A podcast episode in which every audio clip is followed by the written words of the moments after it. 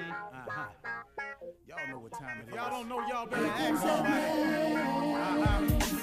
Hat on, hat on, suit on, suit on. Looking like a dapper dawn.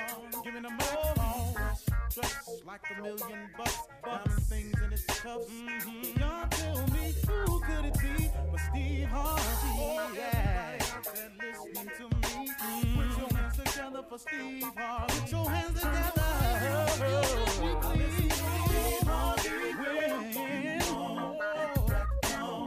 Oh, listen, Steve Harvey. Why don't you join in? Yeah, yeah, yeah.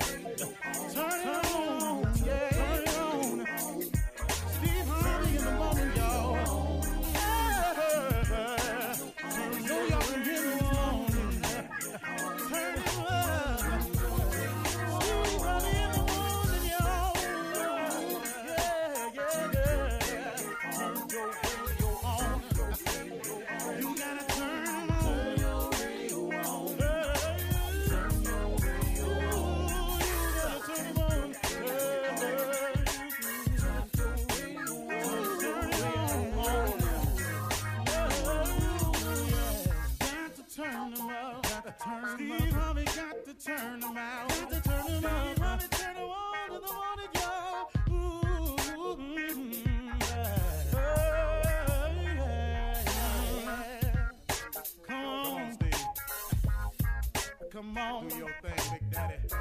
Uh huh. I sure will. Uh, good morning, everybody. You are listening to The Voice. Uh, oh, come on. Dig me now. One and only Steve Harvey. Man, got a radio show. boy, oh boy, oh boy. I can't even tell you, man. Um, I've been doing some thinking, and um, and one of the things that I wanted to uh, mention today to you as one of the uh, principles of success being grateful at all times is difficult to do. Being grateful at all times is very difficult to do. I, I, find that to be true with myself. Now, uh, there are others that might be able to do it, but uh, just, just from talking and listening and, and, and, and living and learning, being grateful at all times is difficult to do but it's necessary because it's it's it's such an act of faith in knowing that no matter what's going on it's going to be all right.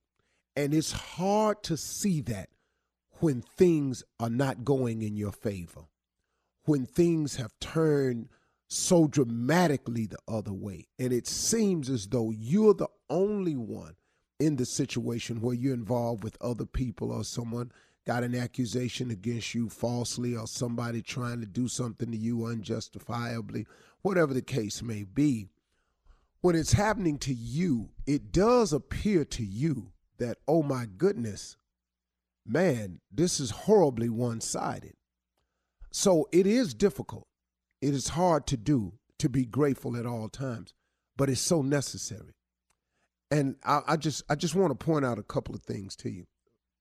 First of all, the difficulty in being grateful in hard times is that number one, the the present circumstances oftentimes is just so pressing and so overwhelming that a lot of your energy is devoted to trying to come up with the solution for that or trying to muster the strength to weather the storm or trying to just brace yourself to try to get through it. And in doing that you don't you, it's hard to be grateful. It's hard to be grateful in pain. And i know it is. But but here is the trick for me. This is what i've had to learn how to do and I, I i guess it takes practice to get here. It's not nothing you just start doing right away. You got to practice it in small increments to really get it. What i've always had to say to myself and what i've learned to say to myself is this is happening to me because God is working me through something. This is happening to me because it's some form of test that I have to pass in order to graduate to the next grade, in order, uh, in order to be allowed to move to the next level. This is happening to me because there's something I need to purge my life of, my body of, my spirit of. Something's purging in me. And when you purge something, it's it's painful. You know, it's like a person getting off drugs. The withdrawal is agonizing. I've, I've been told, and every documentary I've ever watched, it it's an agonizing process to go cold turkey, to withdraw, to pull away after you've been doing something so long. And so I know that this process is tough when you're going through some pain, but when you're purging your system, when you when you when you're having to pass a test, when you're about to make when when you're being made ready for the next level, that moment right in there, in realizing that that's what's happening, that's where you find the gratitude. That's where I found the gratitude. I hope I'm explaining this correctly. I'm going to keep trying until I get it. But that's where you find the gratitude. The the second part of it is is that God has never left. In all the things I've done, in all the mistakes I've made, all the lies I've told, all the situations I've gotten myself into from being greedy and wanting too much for me at the expense sometimes of other people. Not doing it deliberately or in a vindictive way, because I've never had that spirit. I'm not a vindictive or a mean person. But sometimes in my life, in wanting to do what I wanted to do, I didn't totally weigh out the cause and effect of the other person. I mean, can I just be real with you with that? I mean, how many times we done all done that? Look, this doesn't don't make you a bad person. You know, uh, good people do bad things all the time. I just happen to have come to the realization that unknowingly and and and not and not uh, with malice intent towards a person. I've I've hurt people looking at something I wanted to do without really looking at what the cause and effect would be on the other person. So, in doing some of these things, I've created situations for myself. But God, through His grace and mercy, has allowed me to even get beyond that. So, what I'm saying is, God has never left me. In spite of myself, He's always gotten me through. So, that's the other part of it, too. See, that no matter what you're going through, you've got to understand that God has always gotten you through it. Now, hasn't He? Now, it may not be the way you wanted or the way you liked, but guess what? You you can't do wrong and not pay for that now. That that's not how this works. That's never going to be the case. But the great thing about God is he fires warning shots at us all the time. He gives us an opportunity to stop. You know, he don't fully punish us right away every time we do something wrong, now does he? you know, eventually you're going to get caught doing whatever it is you're doing. You do understand that, don't you? But the first time, that close call, that was a warning shot for you to stop look, I know you're not perfect. I know we all sinners down here. So I know you're going to make mistakes one time. I know you was looking at her when you wasn't supposed to. I know you said something to him when you wasn't supposed to. I know you got with her when you know you wasn't supposed to. And I know you got with him when you know you wasn't supposed to. So I tell you what I'm going to do. I'm going to fire a warning shot and maybe you'll slow your roll this time. But we keep on though. See, see, see, that's what happens. See, we just keep on. And then the next thing you know, we get caught. Now, oh Lord, have mercy. I want out of this. Yeah, well, see, you done dug this hole pretty deep. And he gonna get you out.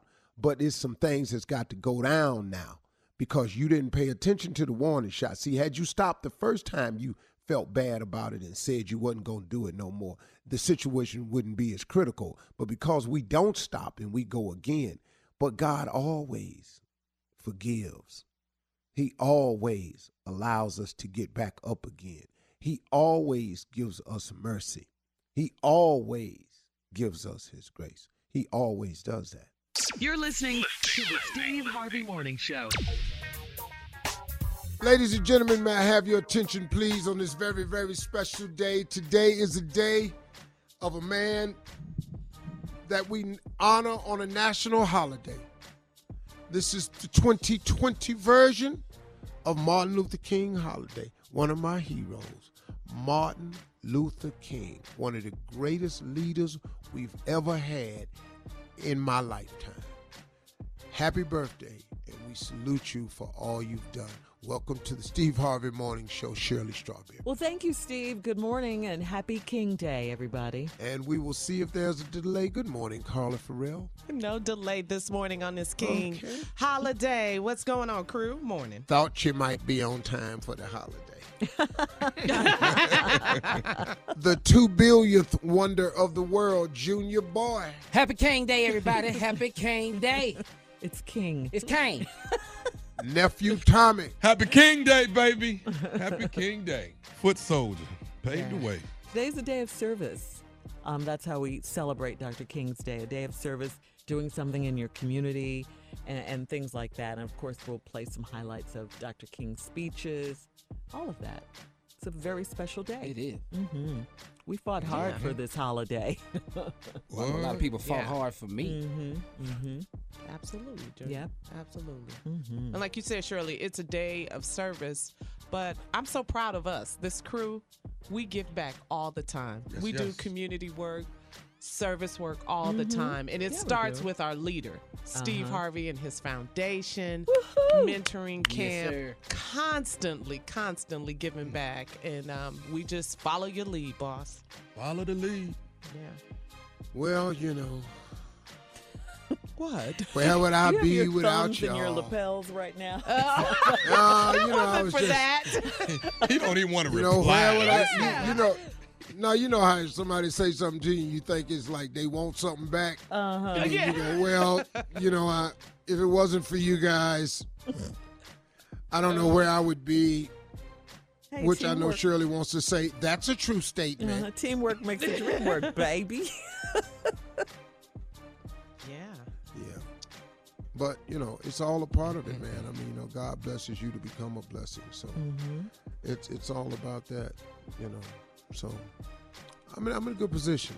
I'm happy today. Today is gonna be a great day, man. We're gonna celebrate and we're gonna just appreciate being alive today. That's a good thing, you know. Mm-hmm. Carry on with what you're doing, participate how you're gonna participate. But at the end of the day, we gotta keep praying for peace and move on.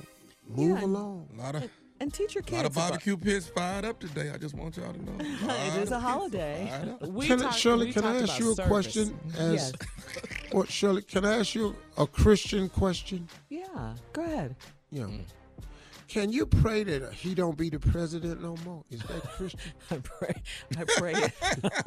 I'm trying to figure that out because I've mentioned it to God several times, and I just I- want to know what's out line. Sometimes the answer yeah, we, no. we are instructed to pray for our leaders. All right, listen. I Um, wasn't praying for him though.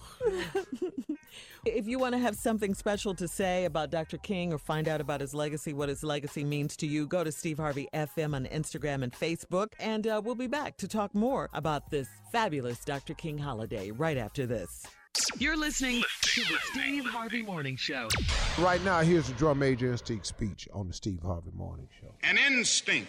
It's a kind of drum major instinct, a desire to be out front, a desire to lead the parade, a desire to be first. And it is something that runs the whole gamut of life. And so before we condemn them, let us see that we all have the drum major instinct.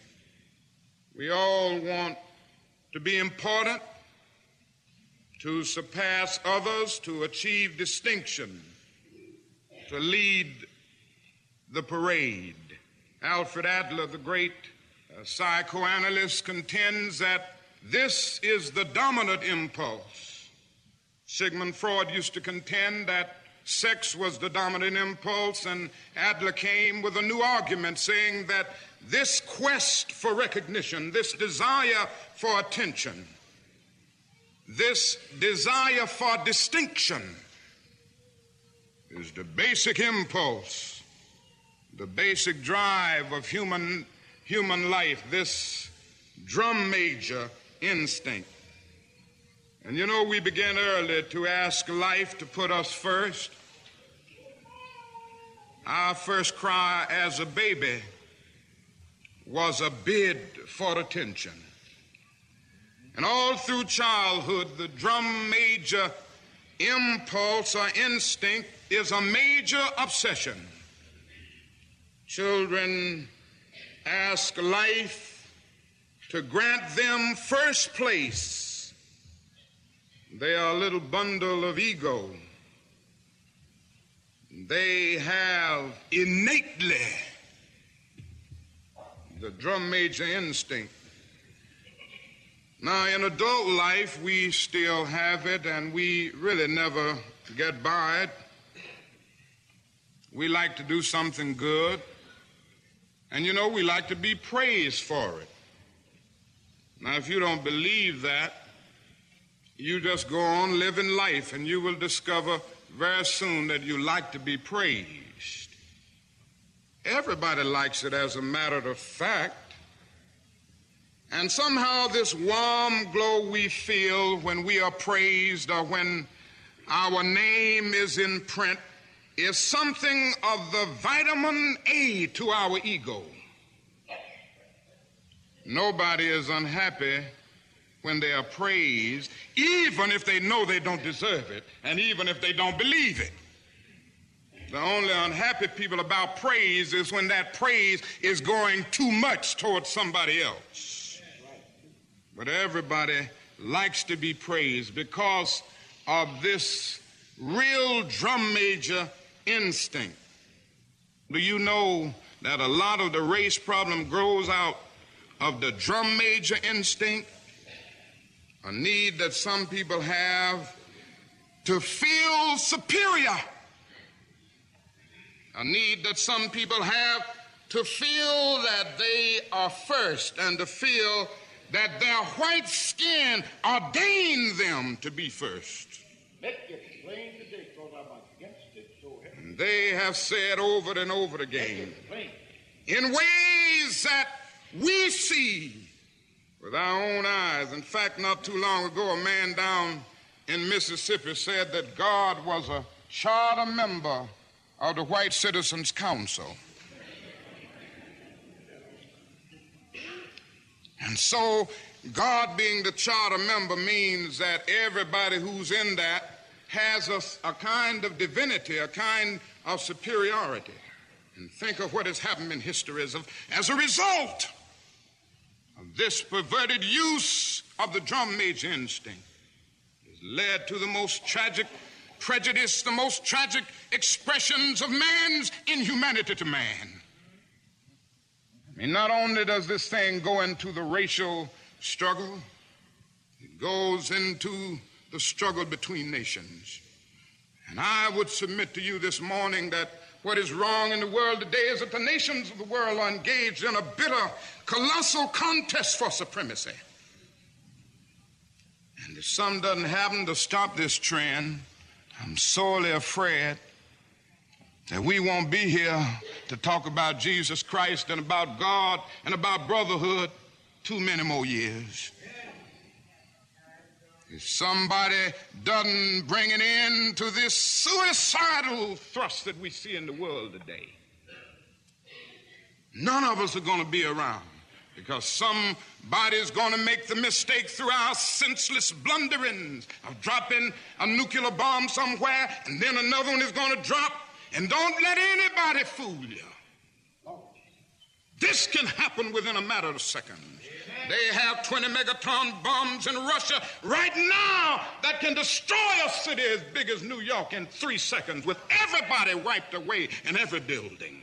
And we can do the same thing to Russia and China. But this is where we are drifted, and we are drifting there because nations are caught up with the drum major instinct. I must be first. I must be supreme. Our nation must rule the world. And I am sad to say that the nation in which we live is the supreme culprit. And I'm going to continue to say it to America because I love this country too much to see the drift that it has taken. God didn't call America to do what she's doing in the world now. God didn't call America to engage in a senseless, unjust war as a war in Vietnam. And we are criminals in that war. We've committed more war crimes almost than any nation in the world. And I'm going to continue to say it. And we won't stop it because of our pride and our arrogance as a nation. But God has a way of even putting nations in their place. Everybody, here, here's a fact of the matter. Uh, Dr. Martin Luther King Jr.'s uh, speech, the Drum Major Instinct speech, uh, it was actually delivered at Ebenezer Baptist Church in Atlanta, Georgia, Oh. on February 4th, 1968. And throughout all of his years of public service, Dr. Martin Luther King Jr. encouraged everybody to participate in community service. You're listening to the Steve Harvey Morning Show. Welcome back to the ride. We will continue with more of Dr. King's The Drum Major Instinct speech. Nobody is unhappy when they are praised, even if they know they don't deserve it, and even if they don't believe it. The only unhappy people about praise is when that praise is going too much towards somebody else. But everybody likes to be praised because of this real drum major instinct. Do you know that a lot of the race problem grows out of the drum major instinct? A need that some people have to feel superior. A need that some people have to feel that they are first and to feel that their white skin ordained them to be first. Let me explain today because I'm against it so heavy. And they have said over and over again in ways that we see with our own eyes. In fact, not too long ago, a man down in Mississippi said that God was a charter member of the White Citizens Council. And so, God being the charter member means that everybody who's in that has a, a kind of divinity, a kind of superiority. And think of what has happened in history as, as a result this perverted use of the drum major instinct has led to the most tragic prejudice, the most tragic expressions of man's inhumanity to man. I mean, not only does this thing go into the racial struggle, it goes into the struggle between nations. And I would submit to you this morning that what is wrong in the world today is that the nations of the world are engaged in a bitter, colossal contest for supremacy. And if some doesn't happen to stop this trend, I'm sorely afraid that we won't be here to talk about Jesus Christ and about God and about brotherhood too many more years. If somebody doesn't bring an end to this suicidal thrust that we see in the world today, none of us are going to be around because somebody's going to make the mistake through our senseless blunderings of dropping a nuclear bomb somewhere and then another one is going to drop. And don't let anybody fool you. This can happen within a matter of seconds. They have 20 megaton bombs in Russia right now that can destroy a city as big as New York in three seconds with everybody wiped away in every building. And we can do the same thing to Russia and China. But this is where we are drifted, and we are drifting there because nations are caught up with the drum major instinct. I must be first. I must be supreme. Our nation must rule the world. And I am sad to say that the nation in which we live is the supreme culprit. And I'm going to continue to say it to America because I love this country too much to see the drift that it has taken. God didn't call America to do what she's doing in the world now. Preach it. God didn't call America to engage in a senseless, unjust war as the war in Vietnam. And we are criminals in that war. We have committed more war crimes almost than any nation in the world. And I'm going to continue to say it. And we won't stop it because of our pride and our arrogance as a nation. But God has a way of even putting nations in their place. The God that I worship has a way of saying, Don't play with me. He has a way of saying, as the God of the Old Testament used to say, the Hebrews, don't play with me, Israel. Don't play with me, Babylon. Be still and know that I'm God. And if you don't stop your reckless course, I'll rise up and break the backbone of your power. And that can happen to America. Every now and then I go back and read Gibbon's Decline and Fall of the Roman Empire. And when I come and look at America, I say to myself, the parallels are frightening. We have perverted the drum major instinct. Every now and then, I guess we all think realistically yes. about that day when we will be victimized with what is life's final common denominator. That's something we call death. We all think about it, and every now and then I think about my own death and I think about my own funeral, and I don't think of it in a morbid sense. Every now and then I ask myself, what is it that I would want said? And I leave the word to you this morning. If any of you around when I have to meet my day, I don't want a long funeral. And if you get somebody to deliver the eulogy, tell them not to talk too long. And every now and then I wonder what I want them to say. Tell them not to mention that I have a Nobel Peace Prize. That isn't important. Tell them not to mention that I have three or four hundred other awards. That's not important. Tell them not to mention where I went to school. I'd like somebody to mention that day that Martin Luther King Jr. tried to give his life serving others. I'd like for somebody to say that day that Martin Luther King Jr. tried to love somebody. I want you to say that day that I tried to be right on the wall question. I want you to be able to say that day that I did try to feed the hungry. I want you to be able to say that day that I did try in my life to clothe those who were naked. I want you to say on that day that I did try in my life to visit those who were in prison. I want you to say that I tried to love and serve humanity. Yes, if you want to say that I was a drum major, say that I was a drum major for justice. Say that I was a drum major for peace. I was a drum major for righteousness. And all of the other shallow things will not matter. I won't have any money to leave behind.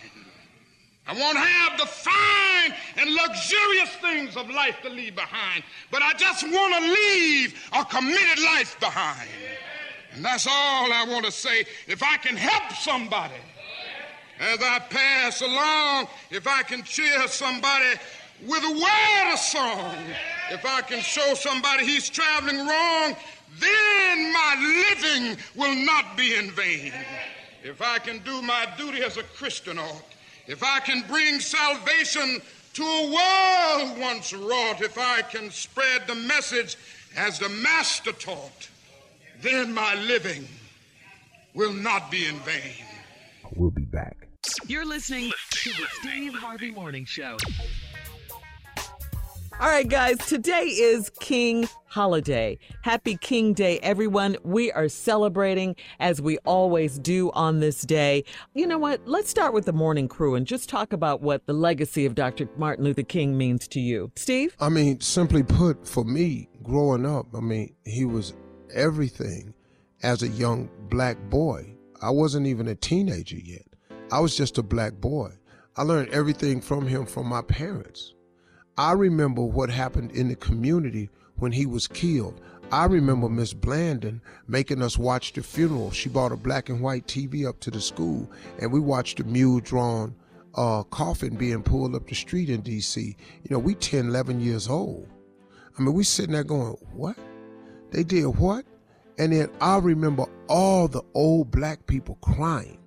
I was just sitting there going, man, why did they do this? Because here's a man, all he ever talked about was, you know, holding hands and sharing and loving. And the speech in 64, I remember that. We had to learn it in school, certain pe- uh, pieces of it in plays. And so when they killed him, I was confused. I did not understand why this man had to die. And then when you hear old black people say stuff like, white people don't want us to have nothing. I mean, and you mm. you're talking in the 60s now. A statement like that was a very, very acceptable statement. And older black people just made a statement that white people don't want us to have nothing. And they were devastated. It was the most devastating moment as a black person that I remember the community. And then the riots erupted. So you're talking about 68, man. You're talking about I'm 11. And I'm hearing these hmm. things and I'm and I'm I'm forming decisions. And it caused me to feel for a number of years a certain kind of way about his death. And I was not handling it as what he lived his life for and live in peace and harmony and togetherness and love yeah, your enemy. nonviolence. Mhm. No, man. I went the other way. Mm. They killed us. They, they killed him. They killed our dream. They killed our leader. They don't want us to have nothing. That's a horrible position to put an 11 year old kid in. I'm watching my mama cry. My father, man, ain't never cried. He was so mad, man. And, and my brothers, my brothers was different, man. My brothers was Panthers and Nationalists. And they went to work. They was different. So the, him, his life legacy became more to me later on. But in the beginning, man, it was a devastating thing, and I just thought that it was the end for us. And uh, but his words resonated that we as a people will get to the mountaintop. Oh, I may not get there with you, but we as a people will get to the mountaintop. And I started trying to understand what he was talking about Mm-hmm. then. And he was pulling for black people so hard, man, so hard. Yeah. Those speeches, That's speeches, my Steve. thoughts on it. Martin Luther King, to me, was the greatest orator of Orator. our time. Of Yes. all time. Orator, Yeah, that's true. orator. Mhm. I like orator, Shirley. Okay, darling. You say what you like. I'm just telling you. Junior, Yes, Aunt. I think that's right. he's the greatest what? Orator. Oh, You thought he was gonna be oh. with you. oh, you go He flip. said it right. Show little stupid behind. Good damn Shirley was looking at me. Oh, she was looking at me. Oh, she had the pressure on you? Yeah. yeah, I did. Yeah, I did. Tommy, what was he? Greatest generator of all time. He's so stupid. My man. Here we Go go. to Steve Harvey FM on Instagram and Facebook and, and let us know what Dr. King's legacy means to you, okay? All right, Steve, time now for today's headlines on this King holiday. Ladies and gentlemen, Miss Ann Tripp.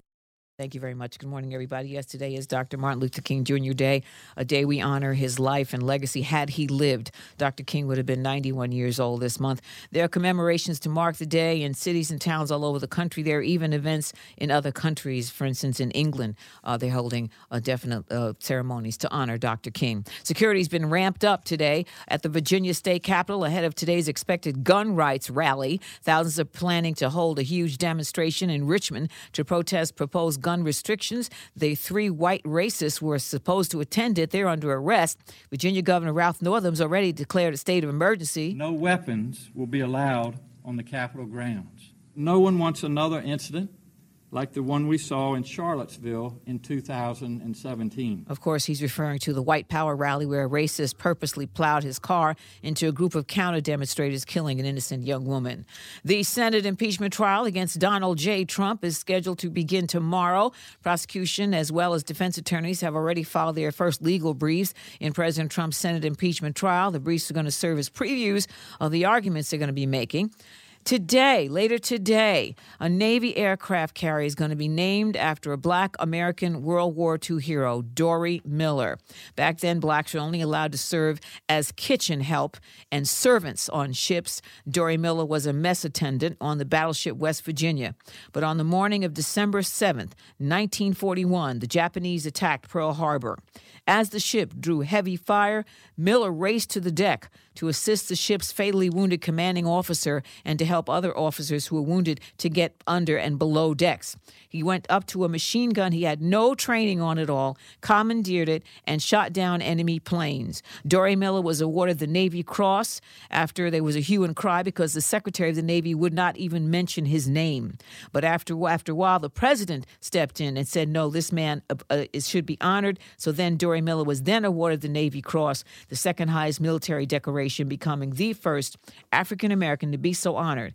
After Dory Miller served aboard the Indianapolis, after that on the escort carrier the Liscome Bay in 1943, where Miller was killed when the Liscome Bay was attacked and sank by the Japanese. He was awarded the Purple Heart. Tops at the box office is Bad Boys for Life. Bad boys, bad boys. What, What you gonna do? Well, they made a you gonna hundred do? million dollars. Now back to Steve Harvey Morning Show. You're listening to the Steve Harvey Morning Show. All right, we're going to talk about racism, Steve, the social injustices. This is year 2020. We are in a brand new year, a brand new decade.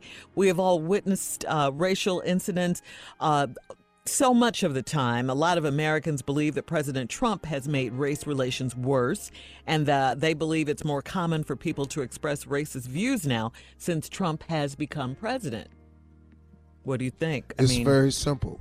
Racism exists today because there are those who want things to go back the way they were, who never accepted any form of change, was not in agreement or participation with civil rights, cares nothing about uh, affirmative action, and wants to be in complete control and power. And that is why racism exists. That's why policies exist. That's why uh, voter suppression exists. That's why district, districting exists. That's why they keep pouring this census and we don't fill them out and they use that against us. They do everything in their power, the system, to keep racism alive and well. And that's why racism exists, is because there are certain people who will not let the way things were go and subside. And the only way for them to feel superior is to make other people feel inferior. Period. Yeah, I mean, it, it It's is just true some- that yeah. um, the president, since he's become the president, uh, race relations uh, do seem worse now in America than they've ever been. And I guess what we have to do, you know, we have a right to vote, and we should exercise that right and let him know we do not approve of what he's doing in office. And we do that by voting. And mm-hmm. this is a year that we cast our That vote. changed as soon as he went in that office. As Yeah. soon as he went Yeah. in there, it changed. The inaugural Well, speech it was made- climate. The whole climate Yeah. changed. It mm-hmm. made people think w- that are in groups that are not for the welfare of all, made them feel validated. Yeah. They felt like one of us is now there.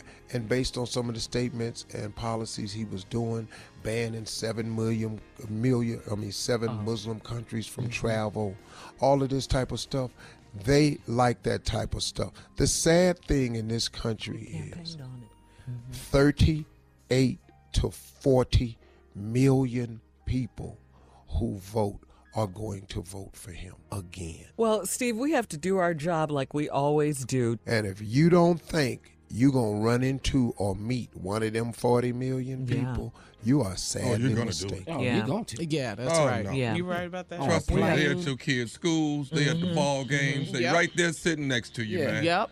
Yep. So Right that- there. On the flights, On all the of that. All of that. Oh, they full of first class. Oh, yeah. Mm-hmm. Oh God. And that's what I mean. too. We have to do what we do and just encourage people to get out and vote. We got to vote strong, just Restaurant? like we did when Absolutely Obama was should. voting. It's the uh, only was, uh, way running. this has a chance.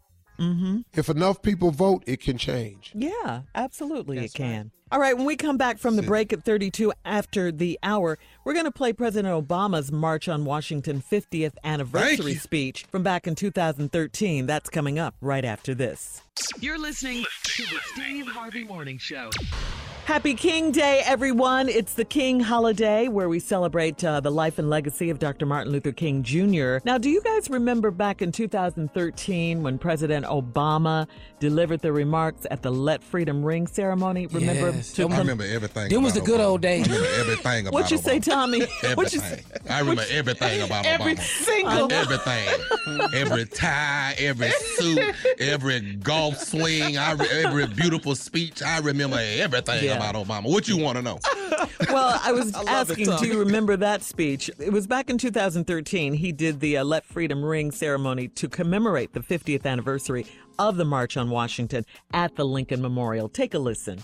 On the battlefield of justice, men and women without rank or wealth or title or fame would liberate us all in ways that our children now take for granted as people of all colors and creeds live together and learn together and walk together and fight alongside one another and love one another and judge one another by the content of our character in this greatest nation on earth.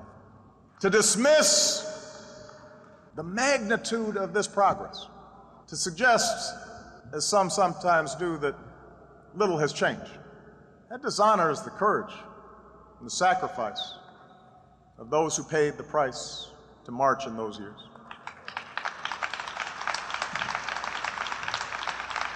Medgar Evers, James Chaney, Andrew Goodman, Michael Schwerner, Martin Luther King Jr., they did not die in vain.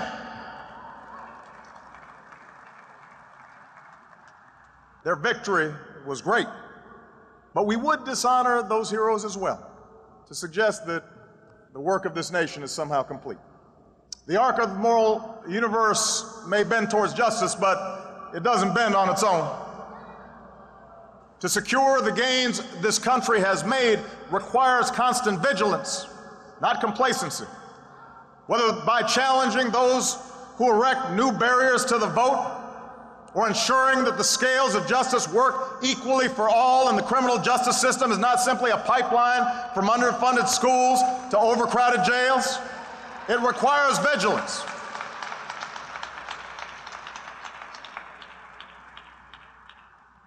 And we'll suffer the occasional setback. But we will win these fights. This country has changed too much. People of goodwill, regardless of party, are too plentiful for those with ill will to change history's currents.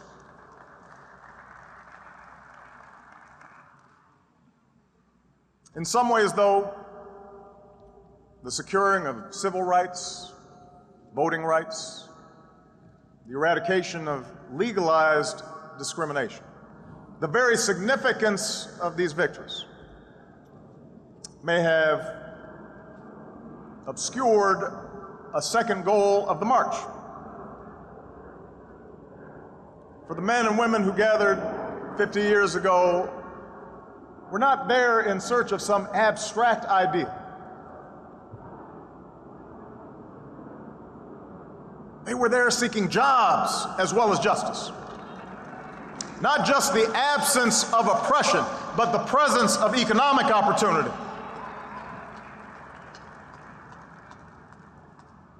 For what does it profit a man, Dr. King would ask, to sit at an integrated lunch counter if he can't afford the meal? This idea that, that one's liberty is linked to one's livelihood, that the pursuit of happiness requires the dignity of work, the skills to find work, decent pay, some measure of material security, this idea was not new. Lincoln himself understood the Declaration of Independence in such terms as a promise that in due time the weights should be lifted from the shoulders of all men and that all should have an equal chance. And Dr. King explained that the goals of African Americans were identical to working people of all races. You're listening to the Steve Harvey Morning Show. On this King holiday, remember back in 2013, President Obama delivered remarks at the Let Freedom Ring ceremony, uh, which was to commemorate the 50th anniversary of the March on Washington at the Lincoln Memorial. Boy, Steve, we gotta say, we sure do miss him, don't we? What? what you call I him, miss Carla? him. That dog they had in there, I miss everybody that was part of that family. Them, them, them two beautiful dogs, I miss everybody. Yeah. no, I'm forever president. I miss going to the White House because it was the first time I ever went and the last, looks like. So, Yes. Yeah. Yes. yeah. Here's some more Yes. excerpts Yes. from his fabulous speech back in 2013. Then there were those elected officials who found it useful to practice the old politics of division, doing their best to convince middle class Americans of a great untruth that government was somehow itself to blame for their growing economic insecurity, that distant bureaucrats were taking their hard earned dollars to benefit the welfare cheat or the illegal immigrant. And then, if we're honest with ourselves, we'll admit that during the course of 50 years, there were times when some of us claiming to push for change lost our way. The anguish of assassinations set off self defeating riots. Legitimate grievances against police brutality tipped into excuse making for criminal behavior. Racial politics could cut both ways, as the transformative message of unity and brotherhood was drowned out by the language of recrimination and what had once been a call for equality of opportunity, the chance for all Americans to work hard and get ahead, was too often framed as a mere desire for government support, as if we had no agency in our own liberation, as if poverty was an excuse for not raising your child, and the bigotry of others was reason to give up on yourself. All of that history is how progress stalled. That's how hope was diverted. That's how our country remained divided. But the good news is, just as was true in 1963, we now have a choice. We can continue down our current path in which the gears of this great democracy grind to a halt and our children accept a life of lower expectations, where politics is a zero sum game, where few do very well while struggling families of every race fight over a shrinking economic pie. That's one path. Or we can have the courage to change. The March on Washington teaches us that we are not trapped by the mistakes of history, that we are masters of our fate. But it also teaches us that the promise of this nation will only be kept when we work together. We'll have to reignite the embers of empathy and fellow feeling, the coalition of conscience that found expression in this place 50 years ago. And I believe that spirit is there, that truth force inside each of us. I see it when a white mother recognizes her own daughter in the face of a poor black child. I see it when the black youth thinks of his own grandfather in the dignified steps of an elderly white man.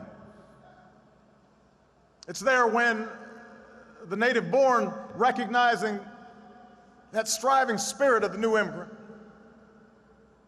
When the interracial couple connects the pain of a gay couple who are discriminated against and understands it as their own. That's where courage comes from. When we turn not from each other or on each other, but towards one another, and we find that we do not walk alone. That's where courage comes from. And with that courage, we can stand together for good jobs and just wages. With that courage, we can stand together for the right to health care in the richest nation on earth for every person. With that courage, we can stand together for the right of every child from the corners of Anacostia to the hills of Appalachia to get an education that stirs the mind and captures the spirit and prepares them for the world that awaits them. With that courage, we can feed the hungry and house the homeless and transform bleak wastelands of poverty into fields of commerce and promise. America, I know the road will be long, but I know we can get there. Yes, we will stumble, but I know we'll get back up. That's how a movement happens. That's how history bends. That's how when somebody is faint of heart, somebody else brings them along and says, Come on, we're marching. There's a reason why so many who marched that day and in the days to come were young. For the young are unconstrained by habits of fear, unconstrained by the conventions of what is. They dare to dream differently, to imagine something better. And I am convinced that same imagination, the same hunger of purpose, stirs in this generation. We might not face the same dangers of 1963, but the fierce urgency of now remains. We may never duplicate the swelling crowds and dazzling procession of that day so long ago. No one can match King's brilliance, but the same flame that lit the heart of all who are willing to take a first step for justice, I know that flame remains. That tireless teacher who gets to class early and stays late and dips into her own pocket to buy supplies because she believes that every child is her charge. She's marching.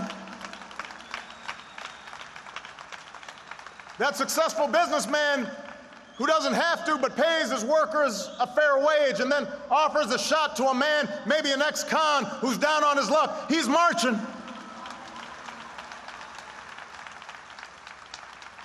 The mother who pours her love into her daughter so that she grows up with the confidence to walk through the same doors as anybody's son. She's marching.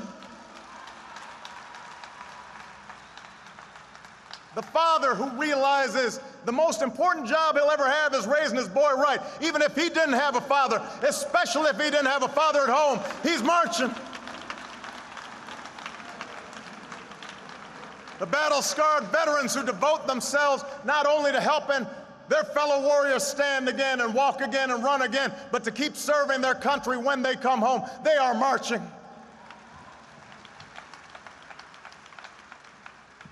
Everyone who realizes what those glorious patriots knew on that day that change does not come from Washington, but to Washington.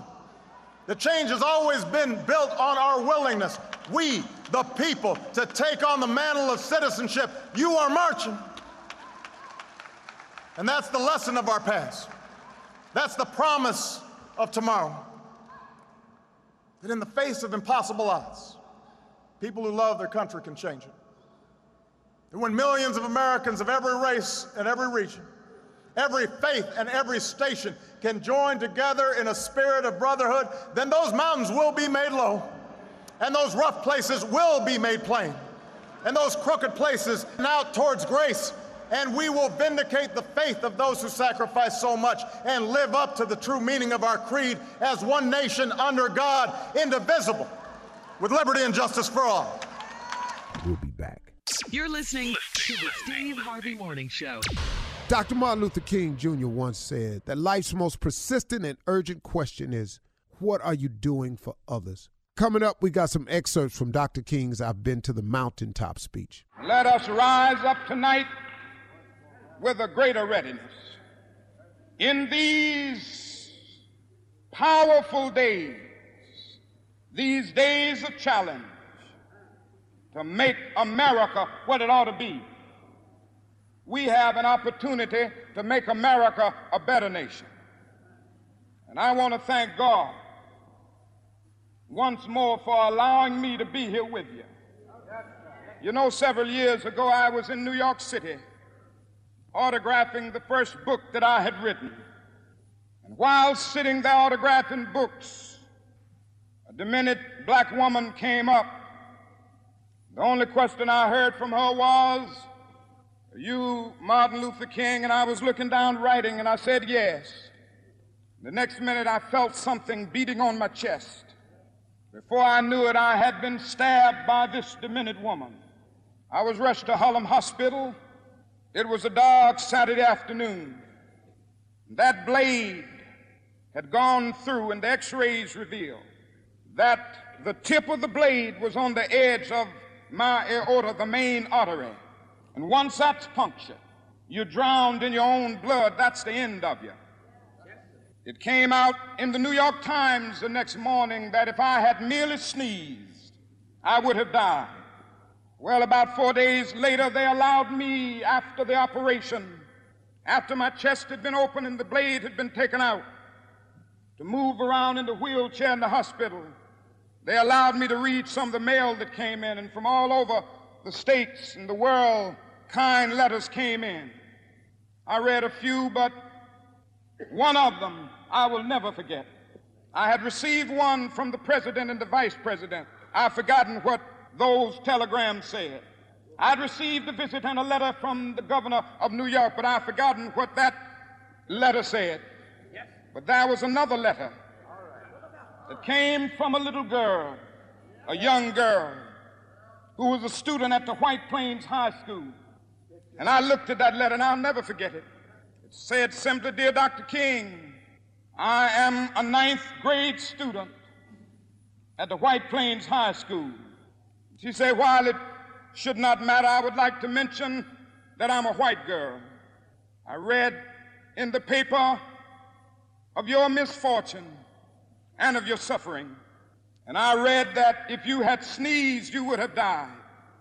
And I'm simply writing you to say that I'm so happy that you didn't sneeze. And I want to say tonight, I want to say tonight that I too am happy that I didn't sneeze because if I had sneezed, I wouldn't have been around here in 1960 when students all over the South started sitting in at lunch counters. And I knew that as they were sitting in, they were really standing up for the best in the American dream and taking the whole nation back to those great wells of democracy which were dug deep by the founding fathers in the Declaration of Independence and the Constitution. If I had sneezed, I wouldn't have been around here in 1961 when we decided to take a ride for freedom and ended segregation in interstate travel. If I had sneezed, I wouldn't have been around here in 1962 The Negroes in Albany, Georgia decided to straighten their backs up. And whenever men and women straighten their backs up, they are going somewhere because a man can't ride your back unless it is bent. If I had sneezed, if I had sneezed, I wouldn't have been here in 1963. The black people of Birmingham, Alabama, aroused the conscience of this nation and brought into being the Civil Rights Bill. If I had sneezed, I wouldn't have had a chance later that year in August to try to tell America about a dream that I had had. If I had sneezed, I wouldn't have been down in Selma, Alabama to see the great movement there. If I had sneezed, I wouldn't have been in Memphis to see a community rally around those brothers and sisters who are suffering. I'm so happy that I didn't sneeze. And they were telling me, now it doesn't matter now. It really doesn't matter what happens now. I left Atlanta this morning, and as we got started on the plane, there were six of us. The pilot said over the public address system, we are sorry for the delay. But we have Dr. Martin Luther King on the plane. And to be sure that all of the bags were checked, and to be sure that nothing would be wrong on the plane, we had to check out everything carefully. And we've had the plane protected and guarded all night. And then I got into Memphis, and some began to say the threats, or talk about the threats that were out. uh, what would happen to me from some of our sick white brothers. Well, I don't know what will happen now. We've got some difficult days ahead. But it really doesn't matter with me now because I've been to the mountaintop. I don't mind. Like anybody, I would like to live a long life. Longevity has its place. But I'm not concerned about that now. I just want to do God's will.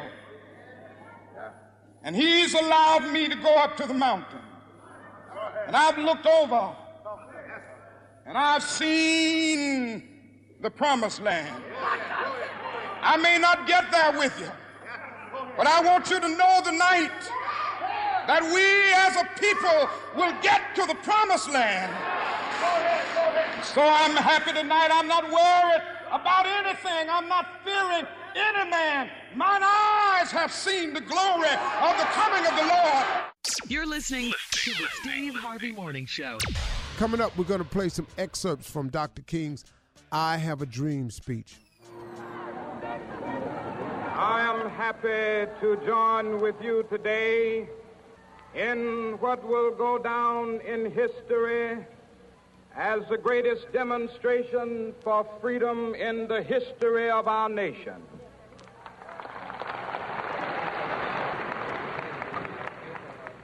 Five score years ago, a great American in whose symbolic shadow we stand today signed the Emancipation Proclamation.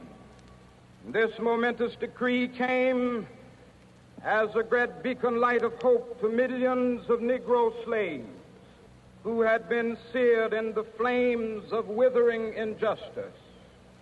It came as a joyous daybreak to end the long night of their captivity. But 100 years later, the Negro still is not free. 100 years later, the life of the Negro is still sadly crippled by the manacles of segregation and the chains of discrimination. 100 years later, the Negro lives on a lonely island of poverty in the midst of a vast ocean of material prosperity. 100 years later, the Negro is still languished in the corners of American society and finds himself in exile in his own land. And so we've come here today to dramatize a shameful condition. In a sense, we've come to our nation's capital to cash a check. When the architects of our republic wrote the magnificent words of the Constitution and the Declaration of Independence, they were signing a promissory note to which every American was to fall heir. This note was a promise that all men, yes, black men as well as white men, would be guaranteed the unalienable rights of life, liberty, and the pursuit of happiness. It is obvious today that America has defaulted on this promissory note insofar as her citizens of color are concerned. Instead of honoring this sacred obligation, America has given the Negro people a bad check, a check which has come back marked insufficient funds.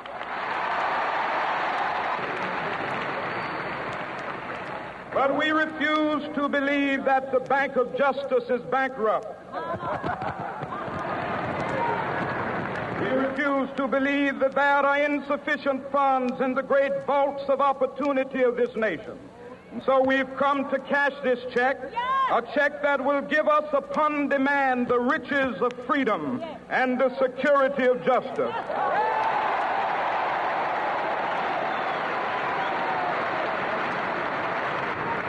Have also come to this hallowed spot to remind America of the fierce urgency of now. This is no time to engage in the luxury of cooling off or to take the tranquilizing drug of gradualism.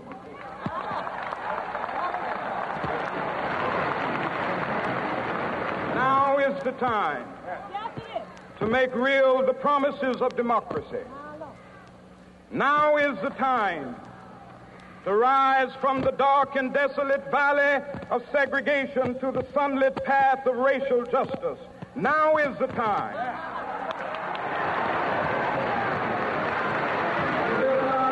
From the quicksands of racial injustice to the solid rock of brotherhood, now is the time. Make justice a reality for all of God's children. It would be fatal for the nation to overlook the urgency of the moment. This sweltering summit of the Negro's legitimate discontent will not pass until that is an invigorating autumn of freedom and equality. 1963 is not an end, but a beginning. Those who hope that the Negro needed to blow off steam and will now be content will have a rude awakening if the nation returns to business as usual.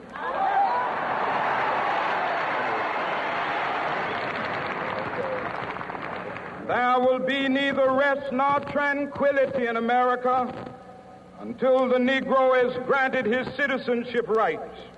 The whirlwinds of revolt will continue to shake the foundations of our nation until the bright day of justice emerges. But that is something that I must say to my people who stand on the warm threshold which leads into the palace of justice. In the process of gaining our rightful place, we must not be guilty of wrongful deeds. Let us not seek to satisfy our thirst for freedom by drinking from the cup of bitterness and hatred.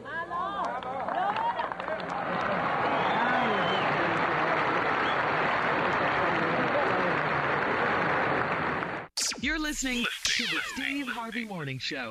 Right now, as promised, uh, we're going to play some of Dr. King's I Have a Dream speech, which he delivered on the steps of the Lincoln Memorial back in 1963. Yeah. One day, right there in Alabama, little black boys and black girls will be able to join hands with little white boys and white girls as sisters and brothers. I have a dream today.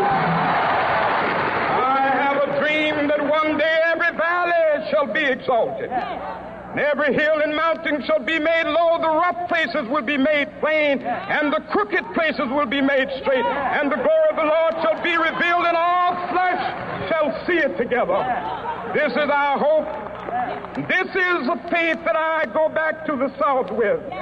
With this faith, we will be able to hew out of the mountain of despair a stone of hope.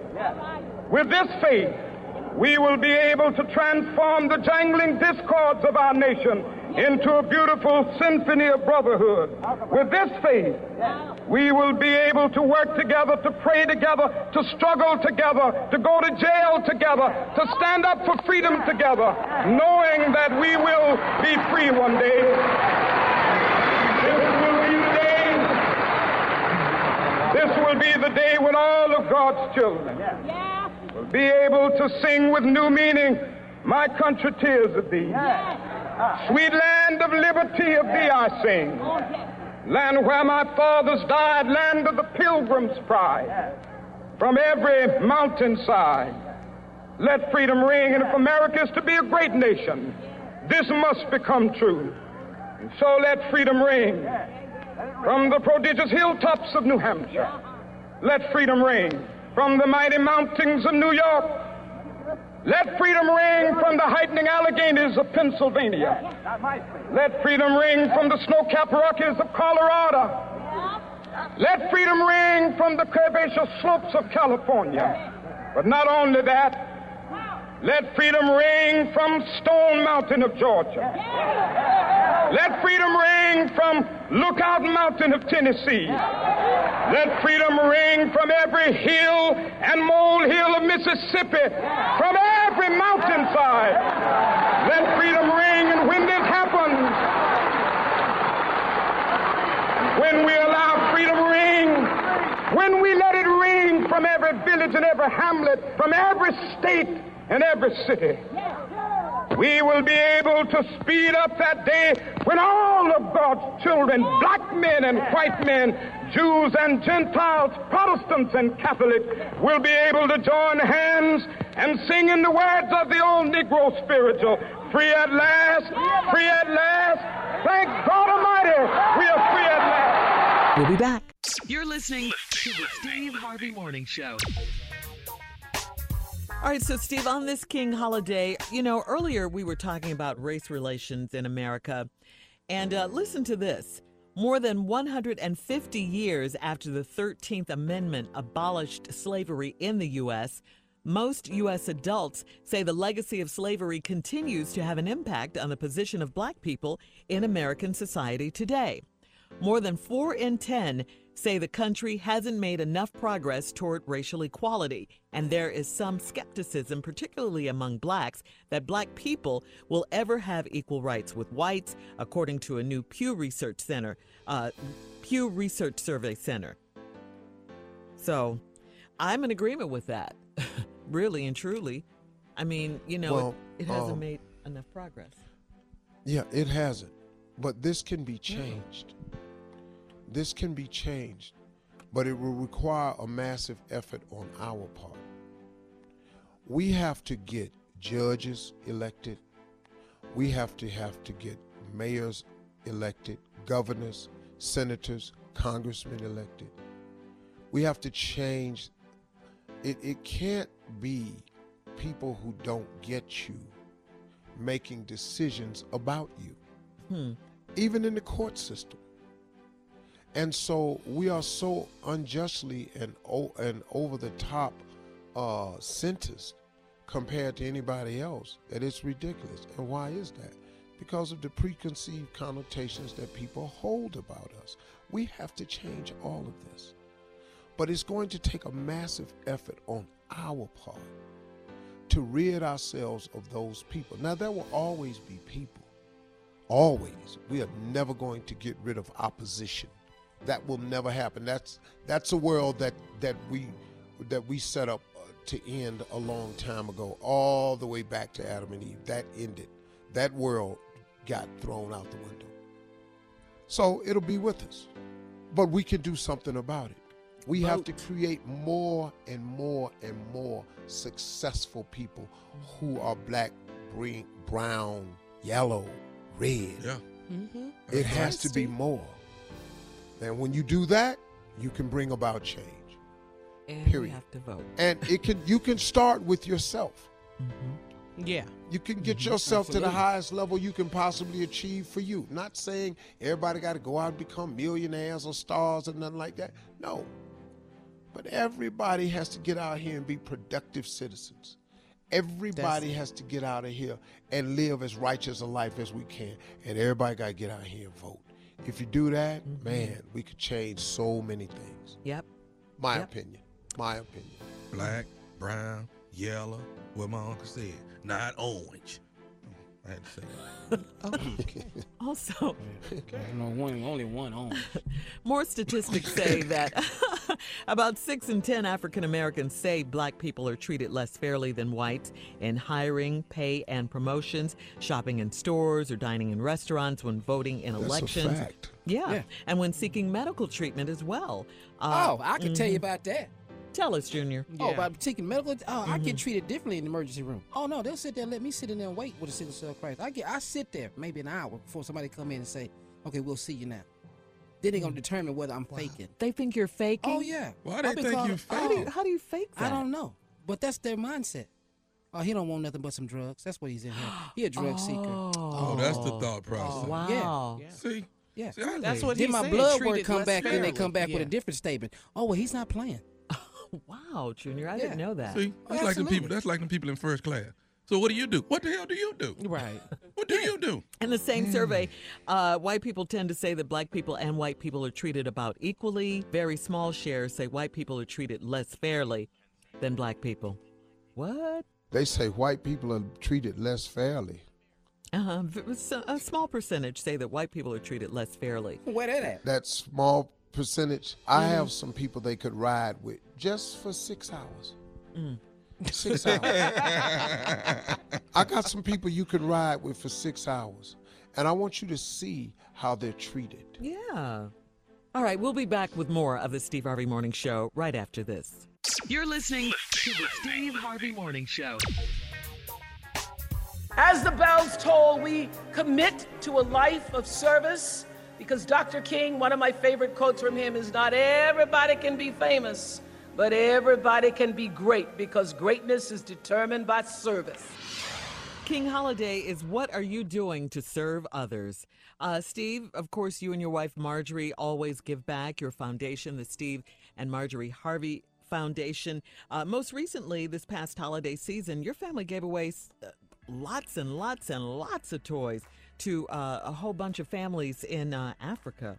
We saw that on uh, social media, of course. I mean, you know, look, it's it's a way of life.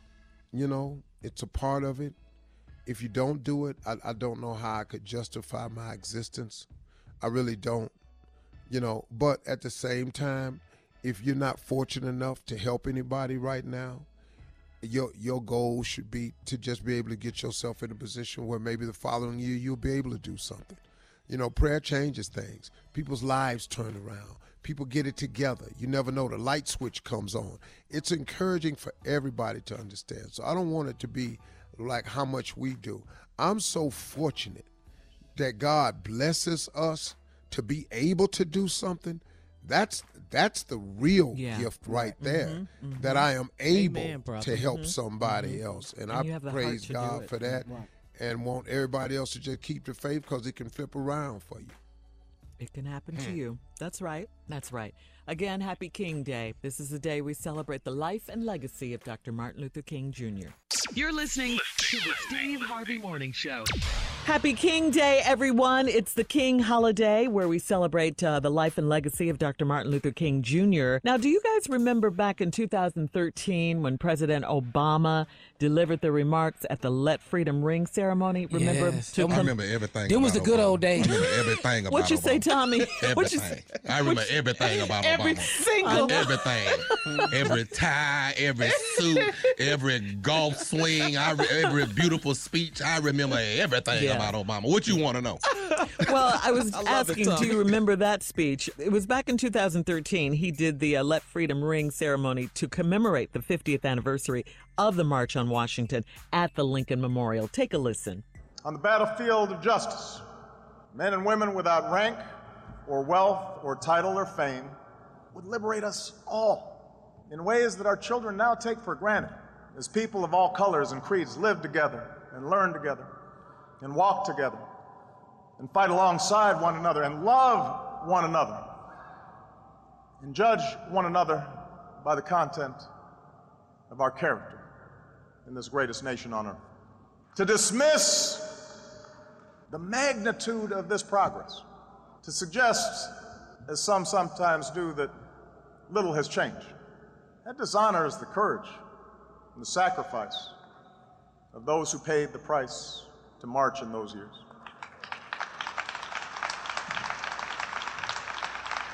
Medgar Evers, James Chaney, Andrew Goodman, Michael Schwerner, Martin Luther King Jr., they did not die in vain.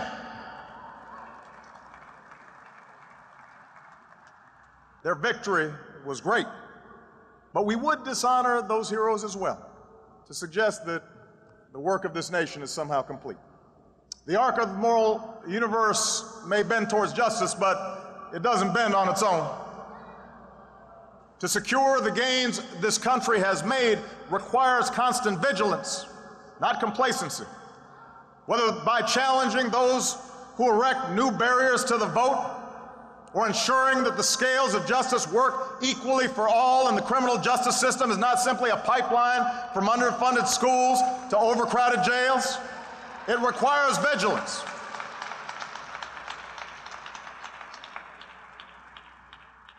You're listening to the Steve Harvey Morning Show. All right, Steve, we all know, we've talked about it in the show, and we talk about it quite often the divide that is in this country. Uh, of course, we need reform, we need healing, we need lots of things. And uh, one of the ways we can do that is by casting our vote, amongst other things. You know, Dr. King once said, the time is always right to do what is right. I love that quote.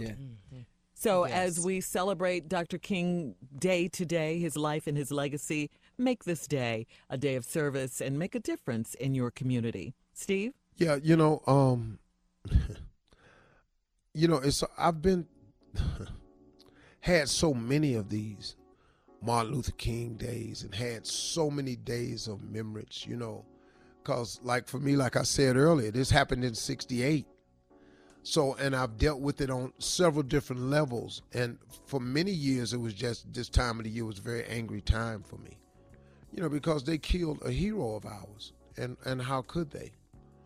And uh, there was no remorse for it. And then there was no justifying who really did it and so forth and so on. But as I got older, I came to understand what Martin Luther King was really about and what he was trying to get us to see and how his life was taken at such an early age, but it had such an impact on the world uh, globally, and uh, you know, you, you know, look not just nationally. So, I mean, as as I look at it now, I understand what he was trying to do, and he was one of the great leaders of our time.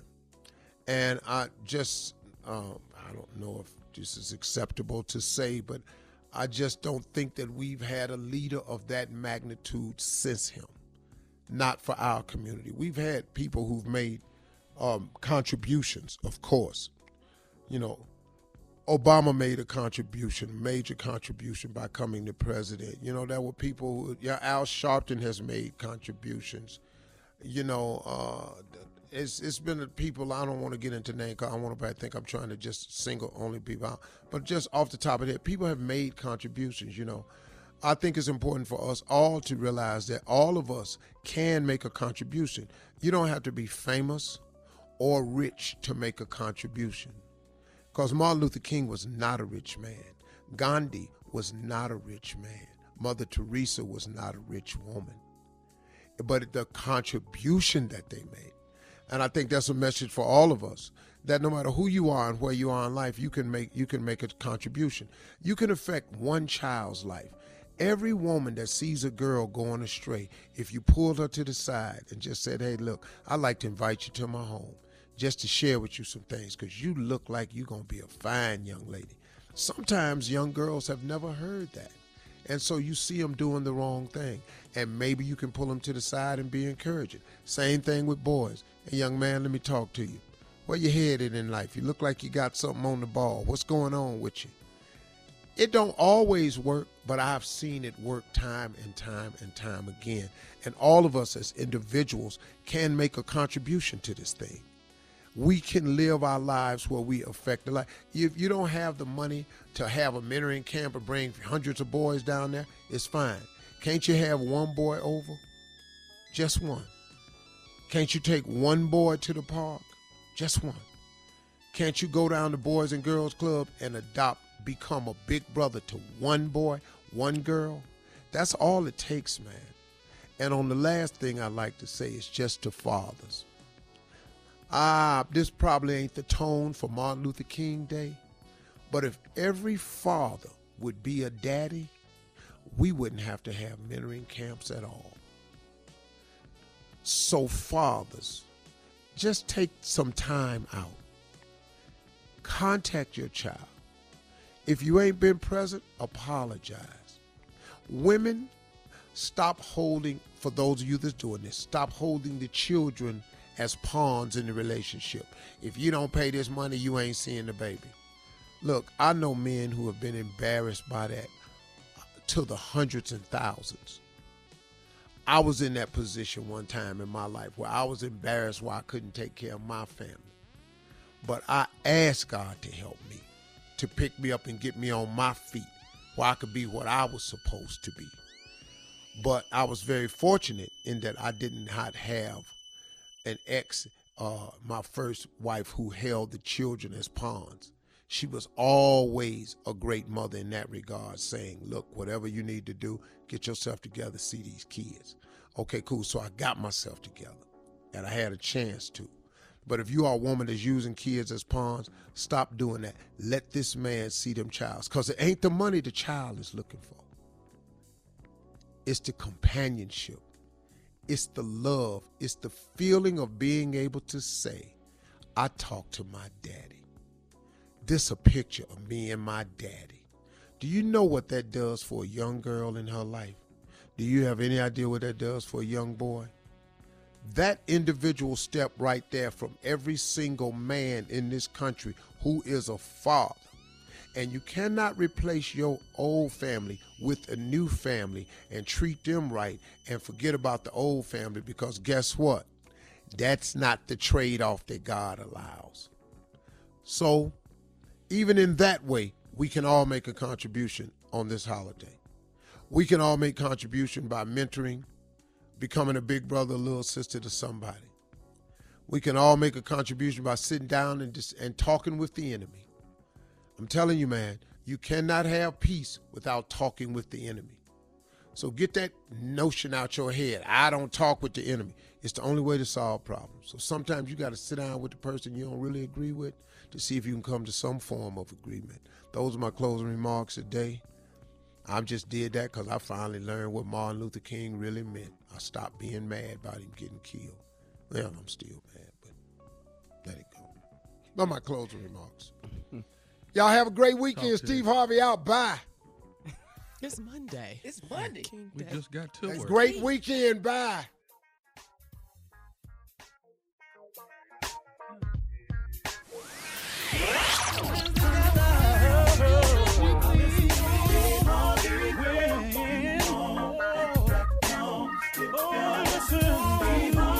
For all Steve Harvey contests, no purchase necessary, void where prohibited. Participants must be legal U.S. residents at least 18 years old unless otherwise stated. For complete contest rules, visit SteveHarveyFM.com. You're listening to the Steve Harvey Morning Show.